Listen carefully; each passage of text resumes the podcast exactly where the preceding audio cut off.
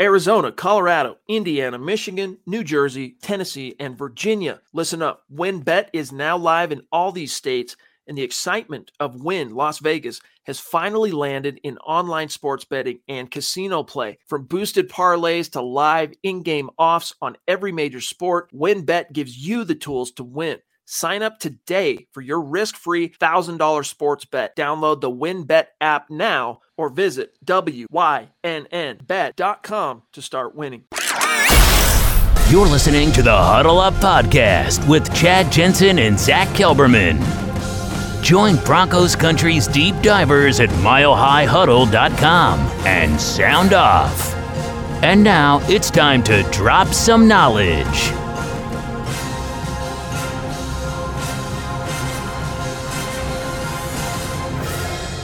Welcome in, everybody.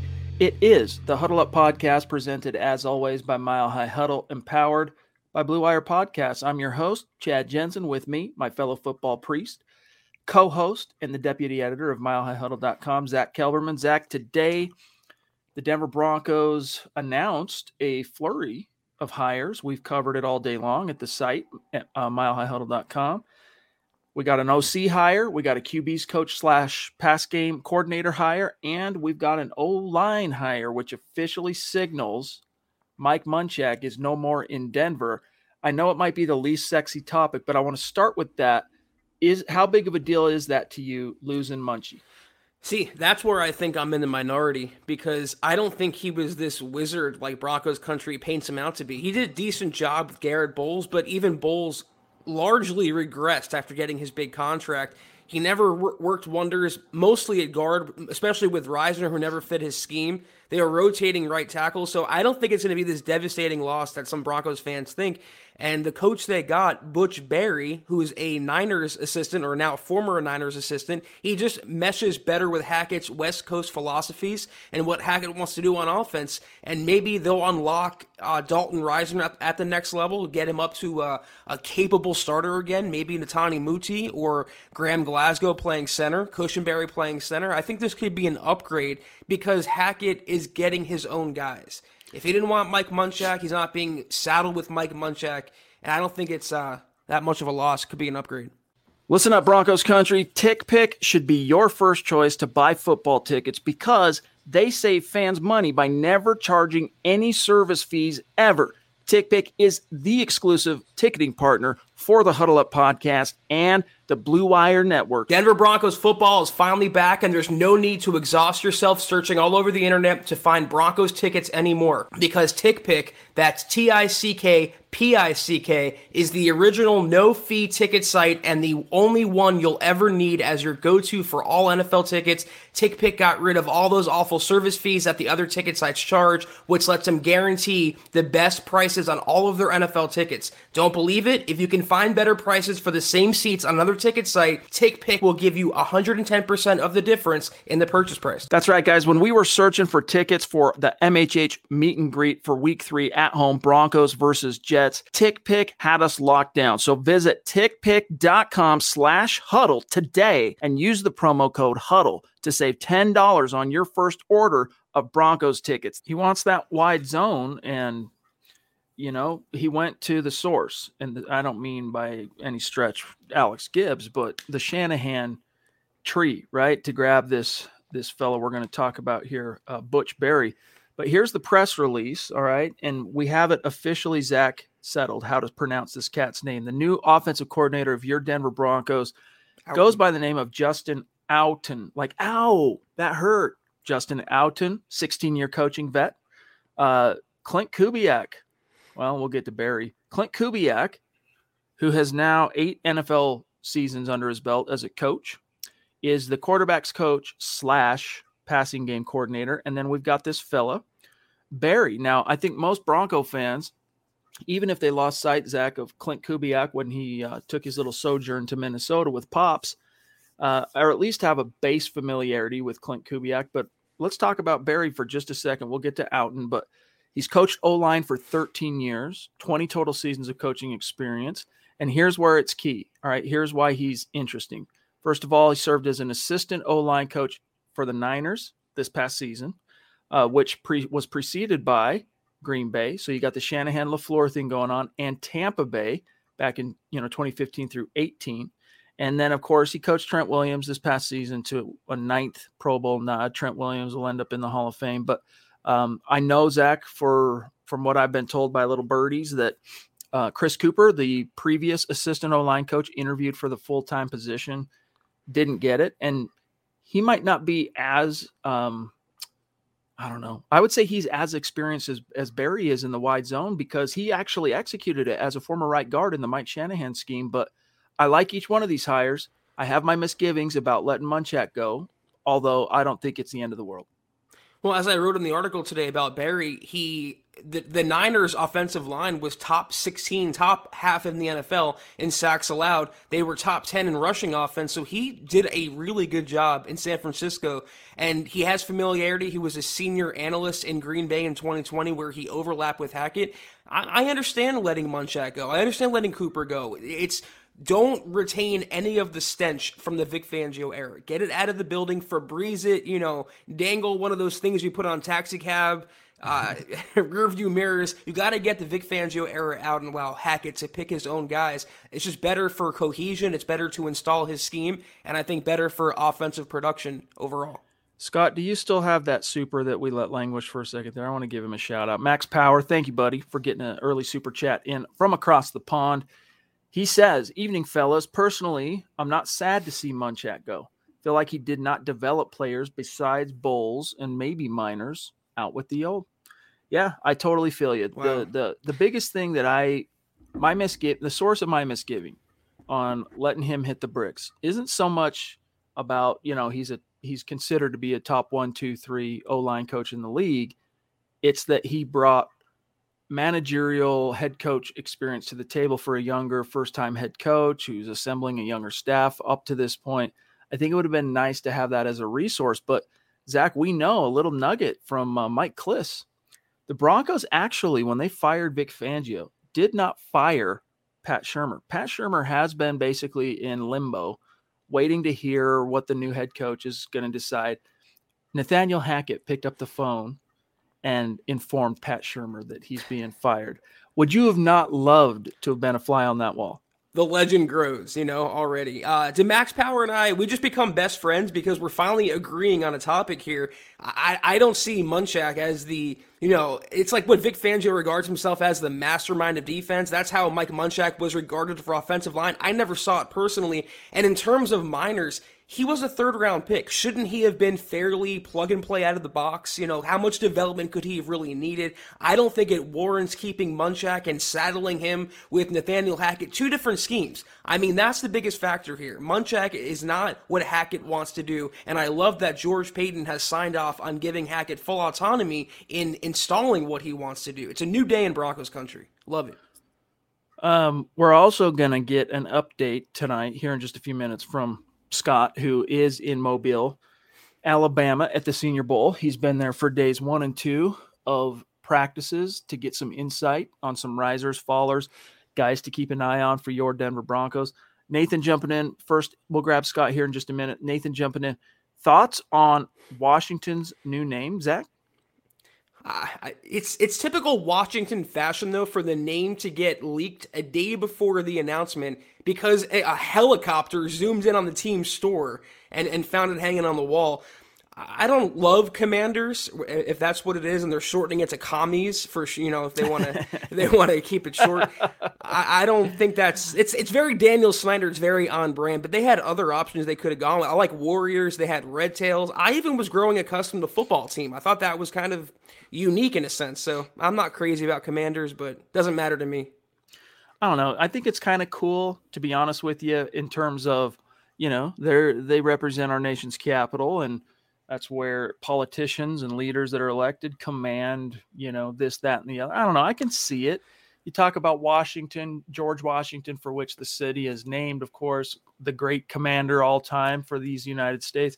Far I kind of like it. I don't know how well it almost sounds like a USFL team, though, Zack. And they look like when you see the jerseys. I mean, it, they ripped off the Terrapins jersey. The alternate uniform is straight out of the XFL, USFL. Again, very on brand for Daniel Snyder, but I, am not a fan, and I wouldn't be a fan if I was a fan of that team. Yeah, I'm just seeing the pictures now of the uh, of the new logos, the new jersey look. I mean, we'll see. We'll see.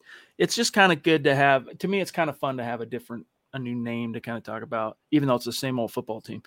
Mike Reno, appreciate you, big dog. He says, "Welcome back, Chad and Zach. Excited to hear your opinions on these hires." You know, I think the Outten hire is a home run. It wasn't, from what we've heard, it wasn't Hackett's first choice. Stenavich, who was the uh, O line coach in Green Bay, who they blocked Hackett from talking to because that's who they wanted to promote to OC to replace him because the quarterbacks coach Luke Getsy got the Chicago Bears OC job. That it sounds like Zach Stenavich was his first choice, but you know that's not how he's going to bill it. The next time Nathaniel Hackett goes on record about hiring Justin Outten, I'm sure we're going to be told that this was the guy I wanted all along. This is one of my proteges on staff in Green Bay. You know, we're uh, we share a brain, and I'm sure a lot of that is true. I'm sure a lot of it is. I don't think it matters too much again because Hackett's calling his own plays, but what does it say about um, Outten that they went and picked up a former OC in Klint Kubiak and brought him aboard as the quarterbacks coach and passing game consultant? I like the Outten hire, I really do.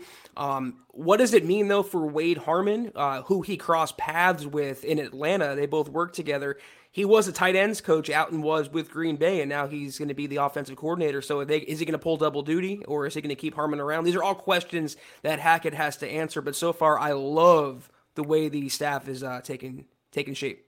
Appreciate you, Joshua. Appreciate you, uh, Clayton. Also, he wants to know what would I, what would we grade the hirings? One of our great supporters on Facebook.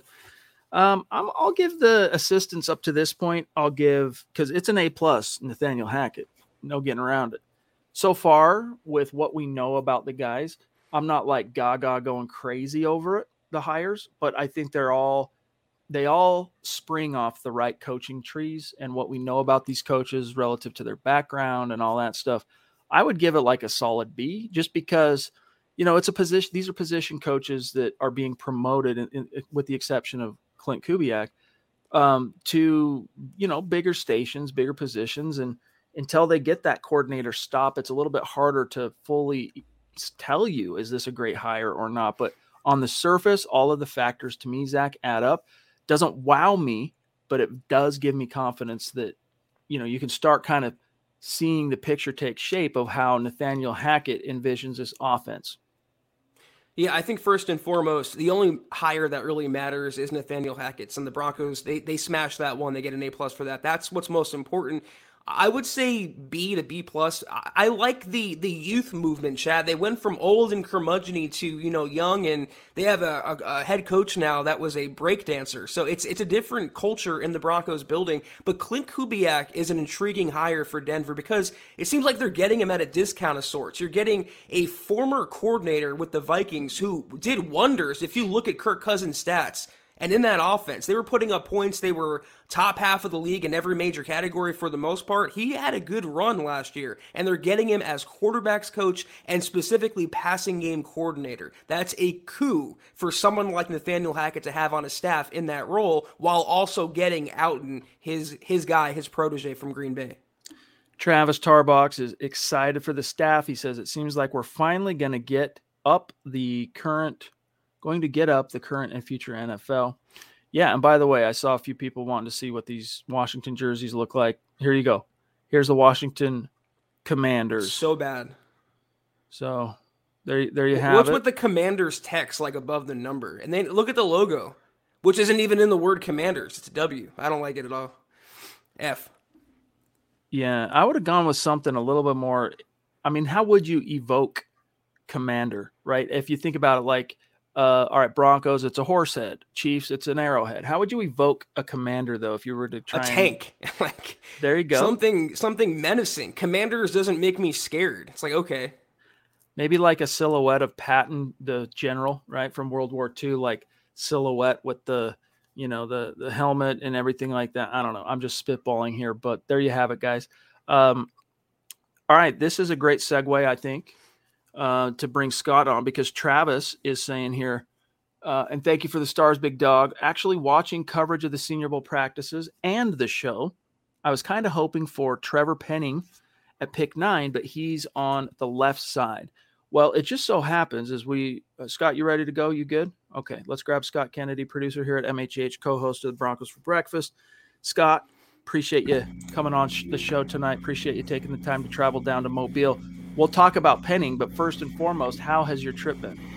Uh, the trip has been good. Uh, I think, you know, last year was the first year I'd been in a while. And I, I feel like the talent level overall, despite the fact that we talk about this not being necessarily as good a draft class in the top 10, which is, you know, where the draft class is going to be measured, I see more good players down here this year than I did last year. I, I really do, especially on the interior defensive line. I think there's a big difference between the defensive tackles across the board there's probably half a dozen guys that are better than anybody that was here last year at all.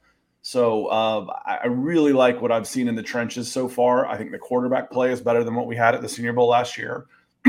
um, so it's been a it's been a good trip. The weather was a little rough today, but at least it was a warm rain. It's 65, but it was yeah. uh, windy and blowing sideways from what you, day you today. mentioned. Yeah, my left side of my pants were soaked up to the hips. So but I'm an I'm an OG, so I, I want people looking at me enviously as I had a big golf umbrella that I'd stuck in my belt, so I still had two.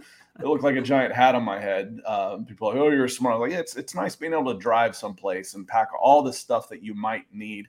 And as far as is what they do in Washington, and if you want to reflect you know what what the politicians do. I think the Washington Pirates would have been a much better or Raiders, but that was already taken. Uh, um, Ravagers, thieves uh, is probably yeah. a little too negative a commentation. So. Yeah.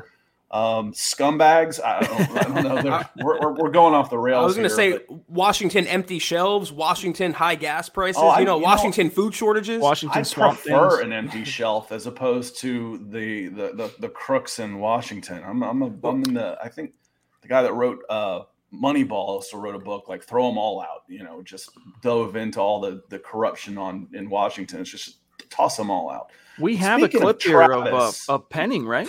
yeah, Travis and Trevor Penning. So Trevor is a almost six seven, uh, 310 pound left tackle.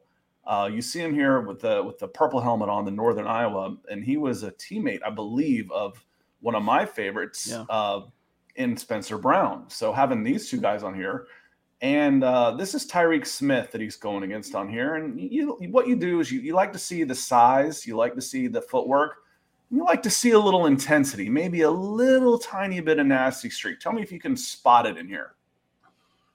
I like how low he gets.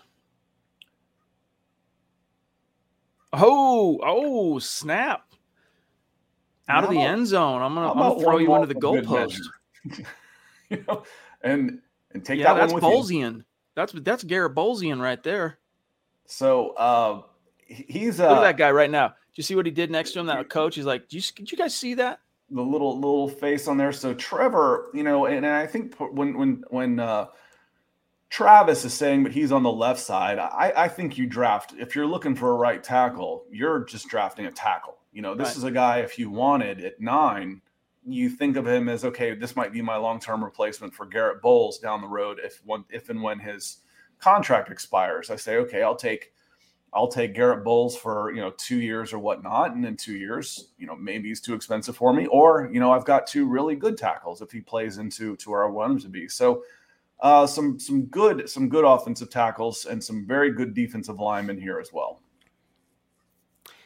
Scott, uh, I'm tired of talking about offensive linemen for one podcast. Ain't nobody got time for that. Let's talk about quarterbacks. you saw Malik Willis up close. You've seen some of the other quarterbacks up close. Everyone in Broncos country, they want a quarterback. You know, whether you're a Teddy Bridgewater fan, Drew Lock fan, however you sit on that aisle, what have you seen with your own eyes from the quarterbacks in Mobile so far? What I've seen is you do not take a quarterback at nine. That's that's mm. what I've seen. Um, if you take it at nine, you are have absolutely zero guarantee that you're not in the same situation now that you are in three years, and you just missed out on a really good player. So you know there's always risks, but when you're talking about top ten, you really want to see those plus abilities. You know what is plus about this person? You know with with a, a corner, you know you're talking about Pat Surtain, you know in a six foot plus corner who's really strong and physical. That's plus you know, you take Ja'Marr Chase or Kyle Pitts, you know, those those guys like that, Micah Parsons.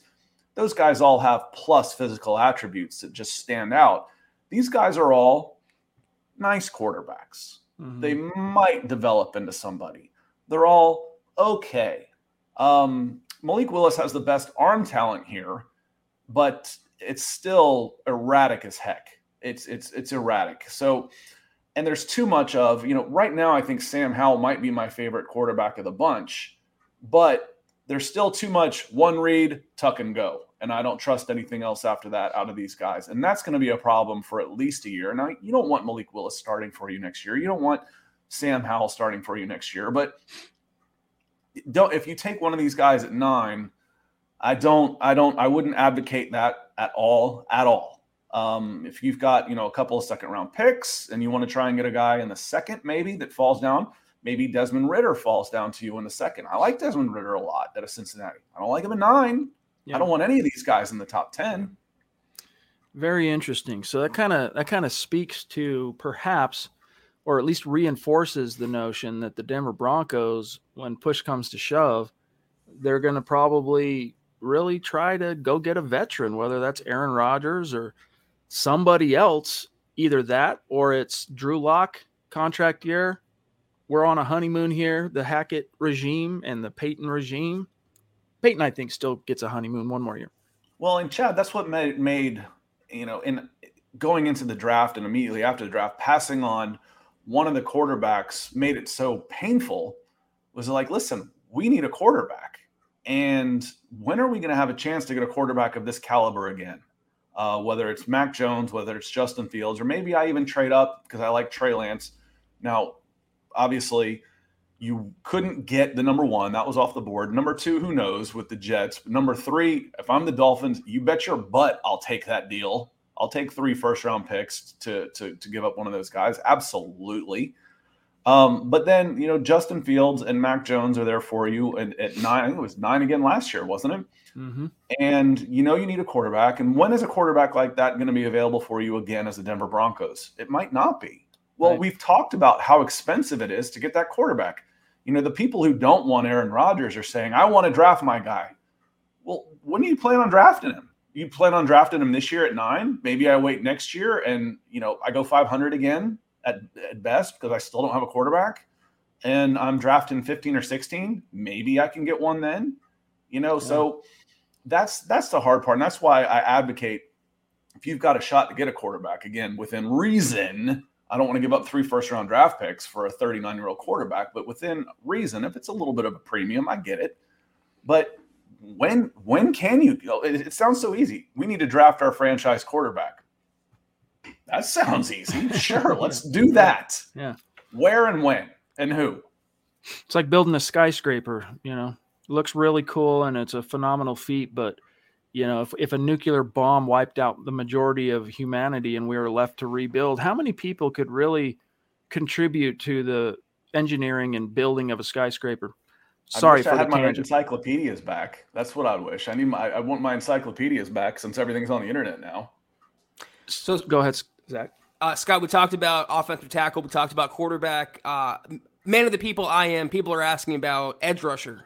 Mm-hmm. How many edges have you seen, and uh, what are your impressions? Oh, I like these edge rushers, and there's a couple of guys that are really standing out. I want to I want to show one to you right now. Um, let me see here. This one looks like Sam Williams. Sam Williams, I didn't know who he was. Now, I didn't get a roster with numbers on it until today.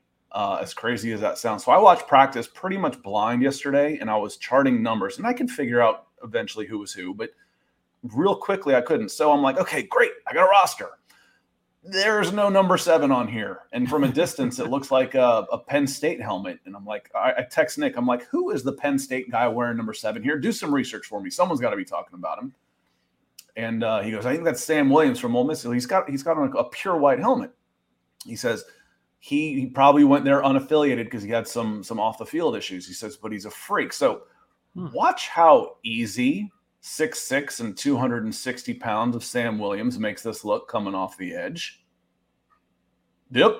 Yeah, that's a there's your Von head. That's a Von, Von taller than Von. Yep. Okay. Okay. Well, you got some agility. I get that. Oh, guess what? He's got hands too. How about a nice yeah. swim move with a punch in the gut? Well, okay, you're on the left side. What if we flip you over to the other side? Yeah, I can go get in your grill too. Um, I'm excited about Sam. Yeah, Williams. that that dude's interesting. Um, I'm real excited about Sam Williams. And then another one, uh, Jermaine Johnson is a big guy. He looks. He didn't weigh and measure, but he looks. He looks in the 265, 270 range easy. Someone could probably look him up real quick and tell me, hey, Scott, he's 280. Um, but he's coming off the edge here as well. Uh, transferred from Georgia because he wasn't playing enough um, and goes down to Florida State. These are the kind of guys George is giving up because they're not getting time. Move And, out you know, the way. I say, you know, there's a there's a phrase that says like film doesn't lie, but it sometimes it can be a little tough to tell how big guys are. You know, Mhm. Sam Williams back there. I'm like, this guy looks like a safety until he walks back to the to the to the the, the huddle, and he's two inches taller than all the other defensive linemen. You're like, good God. So you know, watch watch Jermaine as he goes back through the crowd. How big he is, and moving Priest. like that. You know, that's Judas, no little yeah. dude. Very interesting. Off the off the uh, opposite side. Yeah, and just the, the hand, you talk about the hands.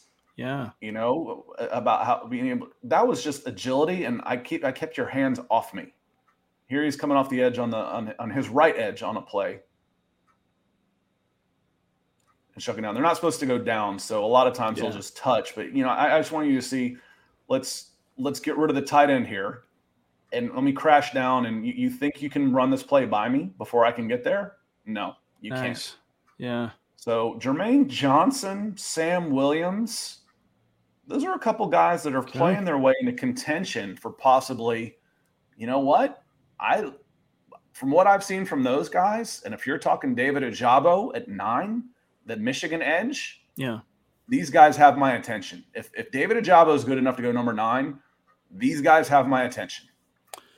You're traveling home tomorrow. Do you think you'll be home in time for the live stream?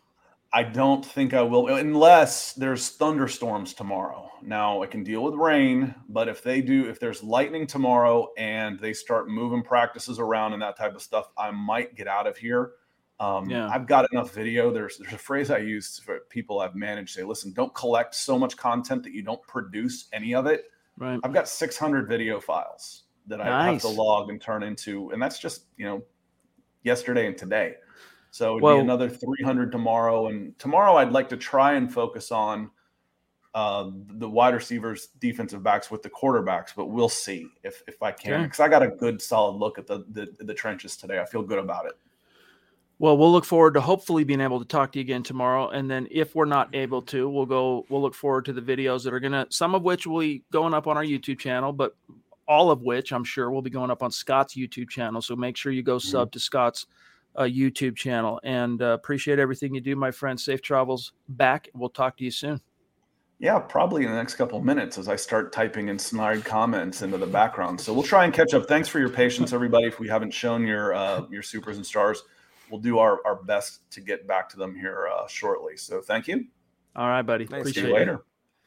Um, Question, Chad. What's the opposite of a pancake? Would be a waffle because that lineman Yeah. got walked back. very intriguing. That's one of the fun things about going to the Senior Bowl is you get to see these one-on-ones because some people they they don't understand. Like, and I'll admit I was one of those guys. The first time I covered the Senior Bowl, you fly in on a Monday. All right, everything starts Tuesday morning. You're at the practices, and media and scouts and coaches and NFL everything is there. I mean, you'll on one hand, on one side, you'll be standing next to you know John Dorsey, GM of the Chiefs, and to your right is Adam Schefter, and you're just watching these dudes go one on one. And people go, I don't understand that. And then everyone flies out before the game. The game's on a Saturday, and media and NFL personnel alike, they bounce Thursday night and Friday morning after the last practice that's open to media. So people don't understand it. And even I was naive to that. But Zack, it's all about those one-on-ones. And then after the one-on-ones, and even during the the practices, you get to kind of hear some of the buzz and talk to you know network and whatnot. It's really really fun. Sebastian, thank you for the super chat, buddy. He says, "What's up, y'all? Hope all is well. Let's go, Denver. Indeed, my friend. Let's go. Maybe next, maybe next year, Zach, you and I need to meet up and do a Senior Bowl. Yeah, but I'm excited for the combine and uh, the draft. Not to give anything away, but we have some other things in the works. So a lot of good content, you know, up close and personal coming to and from MHH. Oh, baby, Miguel. I know you probably want to stick to the Senior Bowl, but if the bribe stuff with Brian Flores is true, do you see the NFL going to a lottery draft? No, no. Their NFL is not going to move and shake the foundations over, even if it's absolutely true, um, over one dumb owner that was dumb enough to a offer it, b kind of get caught offering it. Uh, the Brian Flores stuff, look, there's there's a lot of merit to his uh, complaints from a macro scale in terms of you know how how much do teams really try to honor the Rooney Rule? How much of that is just you know trying to basically checking a box on, on a mandated league thing? That's all up for debate. I'm not trying to question any of that. With the Broncos, that whole thing with the Broncos to me smacked of sour grapes to accuse the Denver Broncos of discrimination, hot on the heels of them hiring as this, their 17th head coach ever, a black man, Vance Joseph, it rings hollow. The, but here's the thing about why people immediately across the media landscape just believe Brian Flores on the surface. And that's it. And listen, I'm not saying he's a liar, but here's what it something to consider, Zack. All right. And then, and uh, something to consider. All right. When uh, the greatest liars in the world all right. One of the ways that they're able to so effectively gain that trust and persuade you is they will embed within that tall tale one kernel of truth. And that kernel of truth will resonate, thus making you believe the whole thing. What's that kernel of truth in the Bronco um, accusations, allegations? John Elway's a known drinker. These are these are these, this is out there. We know this, right? So for him to embed within his complaint that they showed up late and disheveled as if they were hungover from a night of drinking, it's not hard for people to immediately jump to that conclusion and go, well, that's that adds up. We're talking about John Elway here, so everything else must be true. Just keep that in mind. This will this will play out in court. Mm. There will be a discovery process. The Broncos statement, Zack says they have all kinds of evidence and stuff, the notes and this and that to prove that he was a legitimate candidate. Uh, so we'll see how that plays out. I have a lot to say about this. I will say the Rooney Rule is a sham, and it was always a, a masquerading type of, like you said, a, a checkbox item. But I think Brian Flores, you mentioned sour grapes. I think that comes in play with not getting the Giants job. I think he really wanted that. They went with Brian Daboll, which is not surprising considering who they hired as GM. Um, and you know, you mentioned Elway's his his dalliances with drinking and, and substances and this and that. He's there he wasn't the if that's even true i'm sure he wasn't the first candidate you know who saw elway and joe ellis in that manner. And even if they were in that manner to me that's not racial discrimination you know being hung over for a meeting. I i think um the only thing worth investigating for the most part, and what they are investigating, the NFL says, is the Stephen Ross pay to lose right. bounty. That's ridiculous very on brand for Stephen Ross as well. Uh, if if that's even true, it's going to be like you said, a lot of court battles, a lot of legalities at play, and uh, Brian Flores could have coached his last game in the NFL as a result. BNS, a legendary figure in our listening community, our conversational community. It's great to see you. He says, uh, "Good on you, fellas. Just want to say it has been a long time since I have felt so secure with the leadership at GM." drafting, hiring, free agent acquisitions, you name it. I'm loving it. Yeah, I mean, I, I, agree. George Paton, man, he's on point, this cat. And if you've taken the time to watch the Behind the Broncos or whatever that series is called, where they showcase the, um, you know, what they want you to see in terms of how they came to the decision on Nathaniel Hackett, you kind of get to see him uh, as that front office general.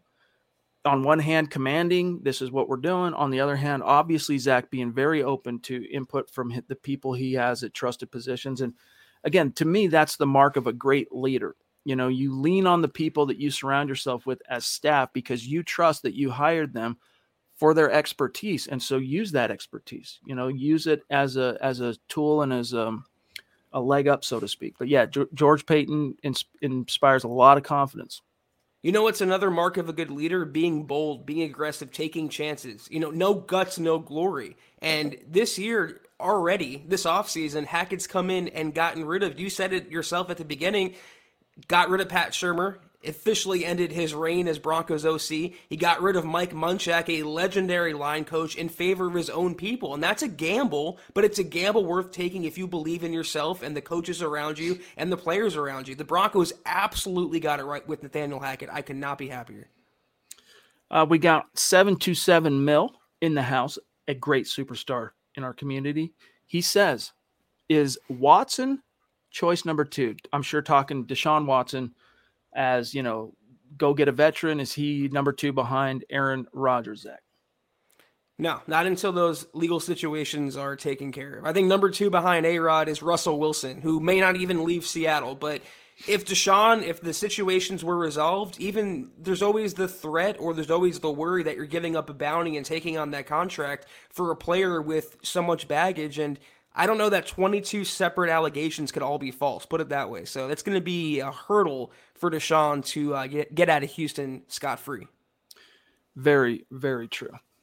Um, okay, let me see what else we got here. Uh, yeah, I see a couple of comments about us wanting us to comment on the Broncos being sold, officially announced yesterday, right before all the Brian Flores drama came out. Um, yes, indeed, Broncos are being sold. We got a Joe Ellis statement, and then we got a Bowlen family statement via press release. It's happening. Robert F. Smith, apparently, Zack, uh, from what his people are telling media, is not in the uh, conversation to bid on the Broncos, but it sounds like sometime between now and the beginning of the 2022 football season, Broncos are going to be sold to the highest bidder.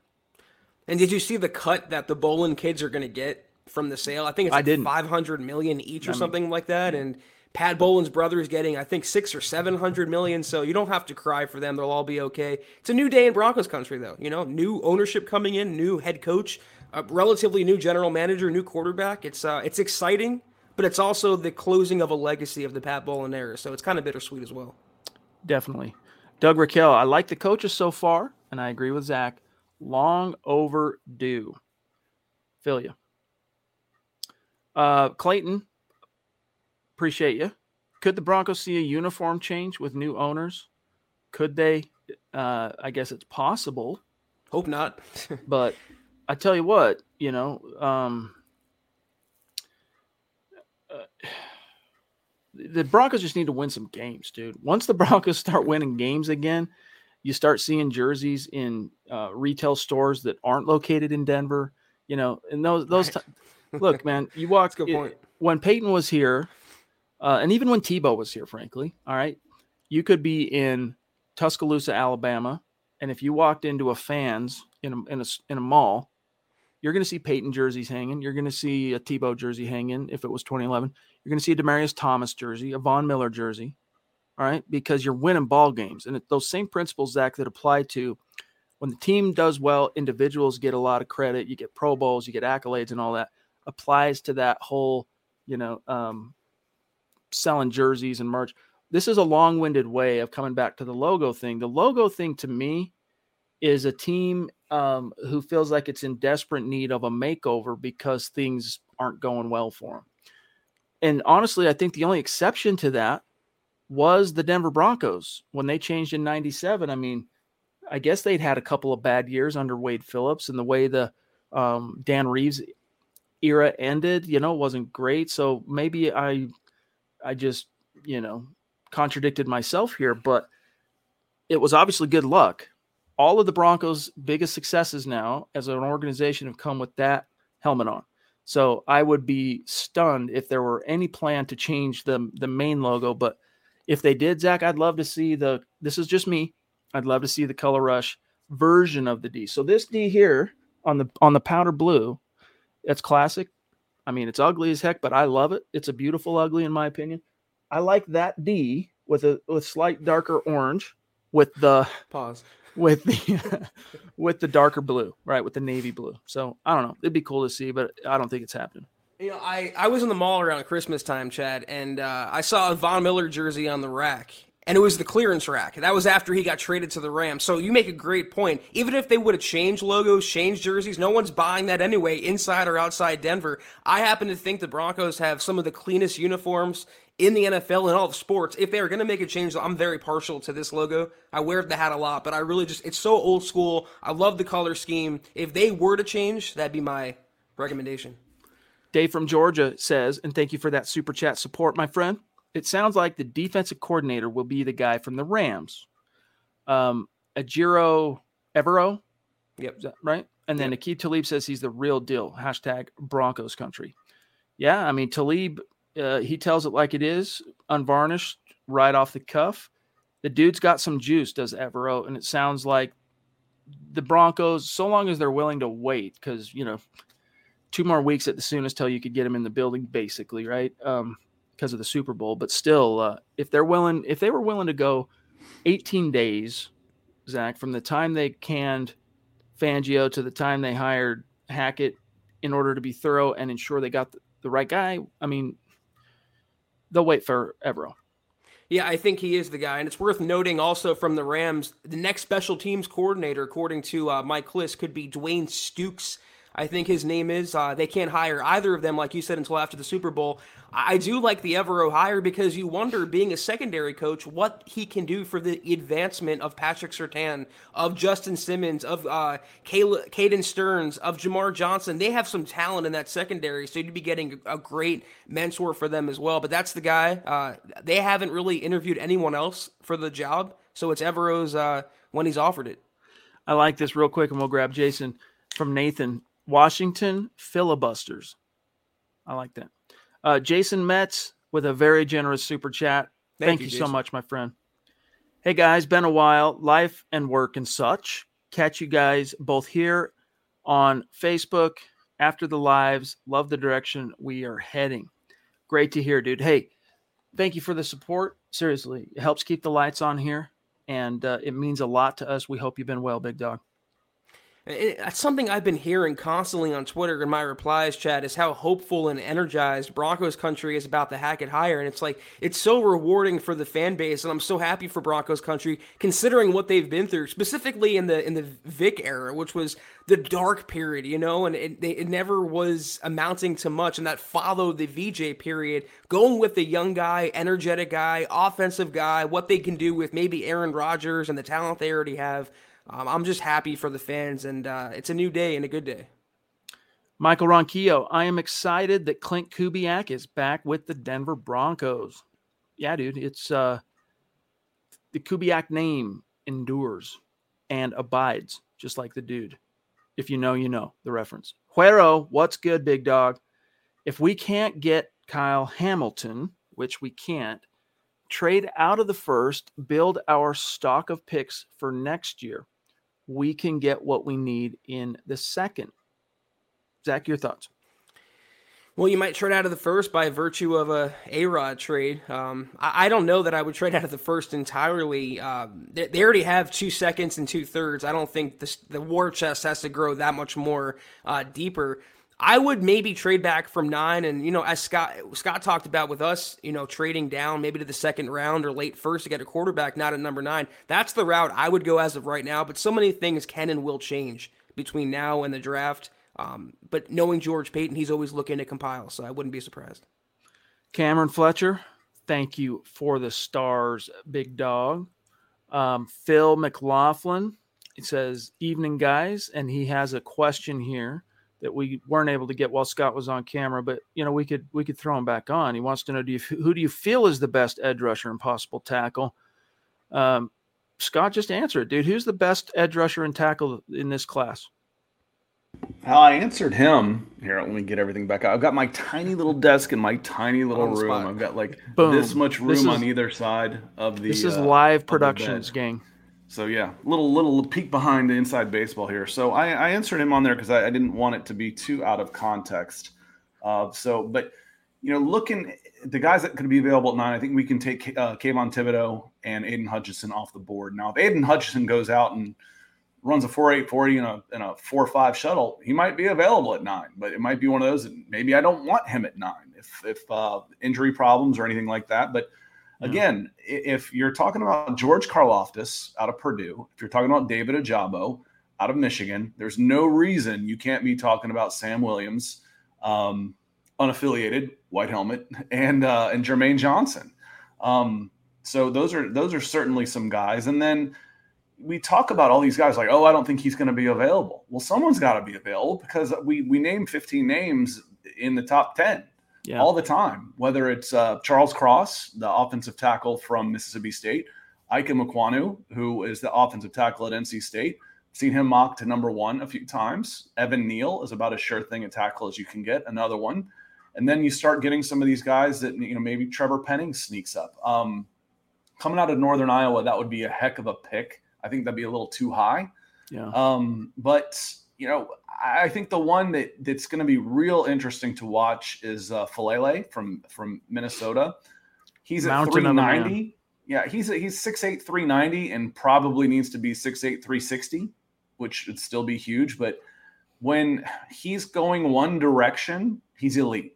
His change of direction is scary. So if you're an edge rusher and you're trying to beat him outside and he knows you're trying to beat him outside, he can he can take care of you. I don't care how fast you are. He can he can slide step and he can reach.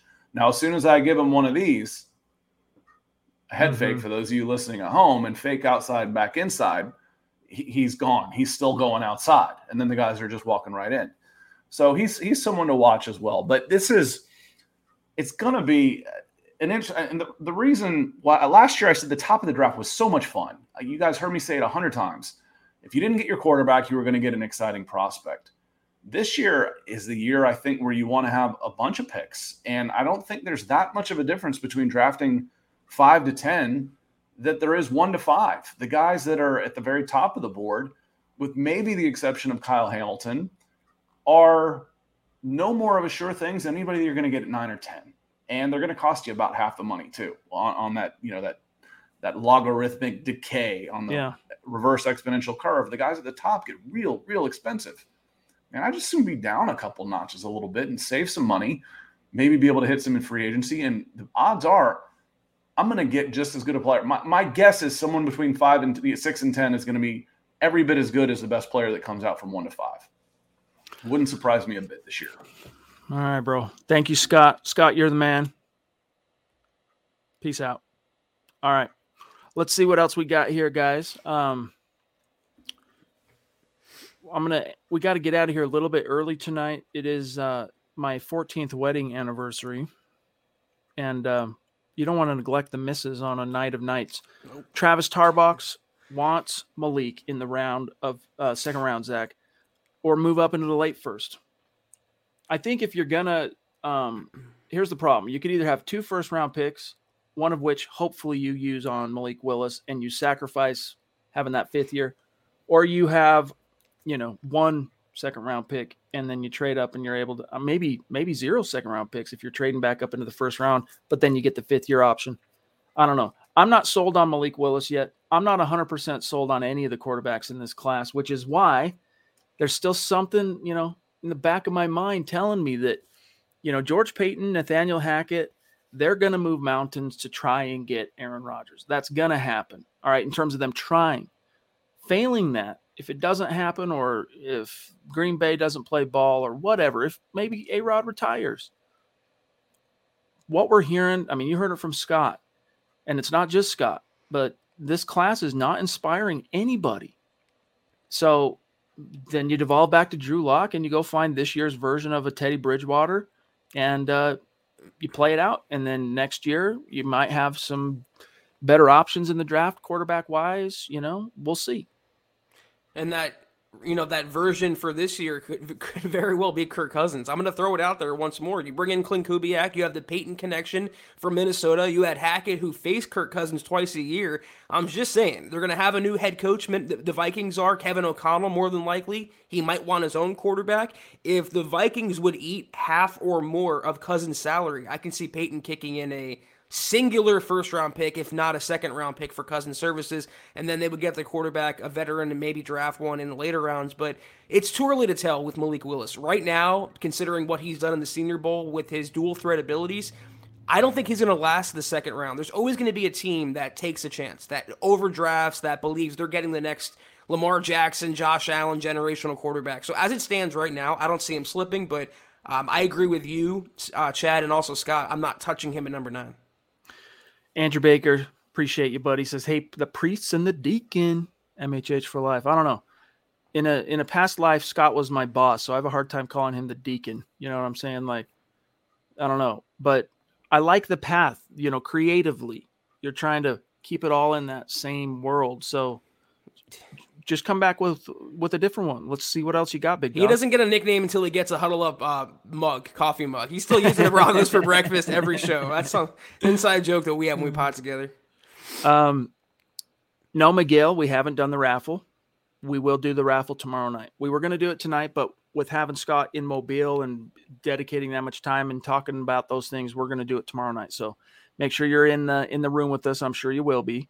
Uh, thank you for the happy Annie's. I do and, appreciate that. Real quick about the Vikings job, uh, Jim Harbaugh is actually staying in Michigan. That's what Schefter reported a few minutes before the pod started. So Kevin O'Connell is the leading candidate for Minnesota right now. Who is? Kevin O'Connell. Yeah, yeah. Um, it, how many teams trying? I mean, it's not easy to think of this off the top of your head, but besides the Denver Broncos, is there a team that had a failed defensive minded head coach and then went and hired another defensive minded head coach in the era of offensive uh, proliferation? I don't think so. Minnesota is going to hire an offensive guy, and Kevin O'Connell makes a lot of sense for that team. And I think, you know, he's a guy that could probably get a lot still out of Kirk Cousins if the Vikings are of a mind to sit on him at least one more year. Uh, but don't sleep on the possibility as a consolation if the Broncos aren't able to get A Rod you, as Zack mentioned, you've got that Kubiak Cousins connection now. That's uh, something to monitor. And in Cousins, if you look at the stats and look at the numbers, and that's incredible from Dale. Speaking of numbers, uh, Cousins did really well under Klint Kubiak's tutelage last year. So just something to bear in mind as we go along in the offseason. By the way, Dale, and thank you so much, bro. You didn't respond to my email. I sent you an email uh, Monday night. Check it out. Um, I'm gonna be on. I'm gonna be on the Big Island in March. So I, am trying to remember wh- where you told us you live in Hawaii. Um, but if it's possible to uh, meet up, we should. Um, love you, buddy. He says, I'd give a little draft capital to go up a little to get Hamilton. Now, Hamilton, safety from uh, Notre Dame? I think, yes. Otherwise, trade down like Zack mentioned the other day and get more picks. I like Kaleb Eleby personally out of the quarterbacks. Okay. Um, man, I just, I don't know. He is phenomenal. Don't get me wrong. All right. Hamilton is phenomenal, but you just paid big dollar, dollar bills to Justin Simmons and invested two picks in the position. Granted, you know, fifth round picks or, yeah, fifth round picks in uh, Jamar Johnson and Kay, uh, Caden Sterns. Kareem's probably walking out the door. Wouldn't surprise me if he follows Vic to Minnesota. Um, you do need net, another guy there, but you just started developing. Caden Sterns showed a lot of promise last year, Zack. So I'm not saying no on Hamilton, but I don't think he'd be there. I don't. I don't know about moving up though. Is Vic going to Minnesota? Did I miss something? Because uh... uh, just rumors, rumors, rumors. I haven't heard. That's crazy. Um, about Hamilton, I don't know. This is the year that you would do it, though. You have two second round picks, you have two third round picks. If you want to burn one of those and get your safety of the future, your your cohort to Simmons, then go ahead and, and do it. But they have other fish to fry. I like trading down, as uh, Dale says here, but not out of the first round, as another comment said. I'm going to move down maybe 10 slots if I can, maybe to the late teens, early 20s, stockpile more draft picks, and still get that blue chip talent, whether it's a quarterback, edge, right tackle, or uh, or secondary member. Yeah, let me qualify that, guys. Wherever Vic goes is what I really meant to say is probably where you're going to see Kareem Jackson follow. But Dale, dude, seriously, love you, bro. That's like, is it three nights in a row, two nights in a row for sure that you've thrown down with authority, and that's why you're on the Mount Rushmore. Love you, bro. Thank you, Dale. All right, guys, we are about out of time.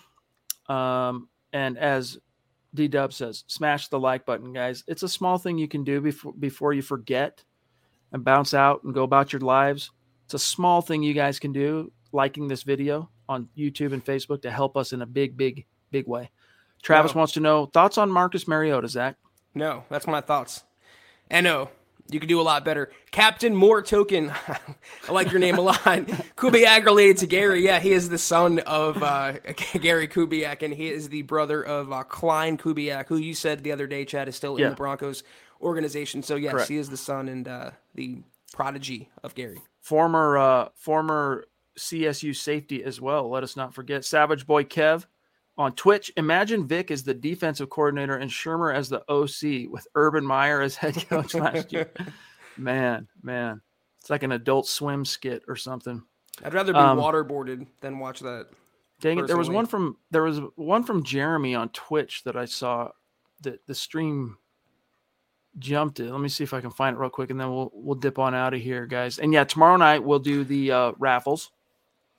Chad, guess who is interviewing Tom McMahon? Who? Josh McDaniels and, the, and the Las Vegas Raiders. Josh McDaniels doing Josh McDaniels things. He love to see it. Make thy bed and lie in it, Josh. All right, cool. Well, guys, we're gonna get out of here a little bit early tonight. Love you, appreciate you. We'll see you tomorrow night, and I'll pull up Facebook to do our shout outs. Such a poverty franchise the Raiders are. That was the Huddle Up podcast, guys. Feel free to follow us on Twitter until tomorrow at Huddle Up Pod. Follow us on our main account at Mile High Huddle. Follow Chad on Twitter at Chad and Jensen. Follow myself at Kelberman NFL. Follow Scott on Twitter at Scout Kennedy. And if you haven't, if you want a beanie or a hat like Chad's wearing, go to huddleuppod.com and get your swag on right now. And facebook.com slash Huddle. Hit that big blue button and become a supporter today. And also facebook.com slash Huddle Pod. Like that page and follow that page. Guys, if you haven't, go to Apple Podcasts and leave your football priest a five star review for a chance to win some swag each and every single month. But if you can't do those things, do these three things you see right there. Subscribe, like, and share this video and every video you see on the MHH channel. Helps us grow and reach more Broncos fans, just like just you. like you, baby. Love it. All right, here's the shout outs. And we did kick off a new goal for the month of February. Just like January, if we reach 250K stars, we are going to raffle off a jersey, a Broncos jersey of the winner's choosing. And again, for uh, January, we're, we're going to do those raffles tomorrow night. So stay tuned for that. Um, here are the the f- people who are getting out to an early lead in terms of having the most tickets in that hat.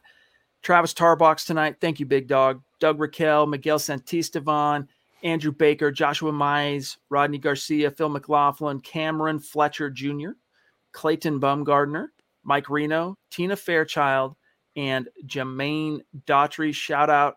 And then also our super chat superstars. Love you. Max Power, Nathan, Sebastian, 727 Mil, Dave from Georgia, Huero, Jason Metz, and the legendary heavyweight D Dub, aka Dale in Hawaii. Love you guys. Thank you. We'll see you tomorrow night. Take care, and as always, guys, go Broncos. You've been listening to the Huddle Up Podcast. Join Broncos Country's deep divers at milehighhuddle.com to keep the conversation going.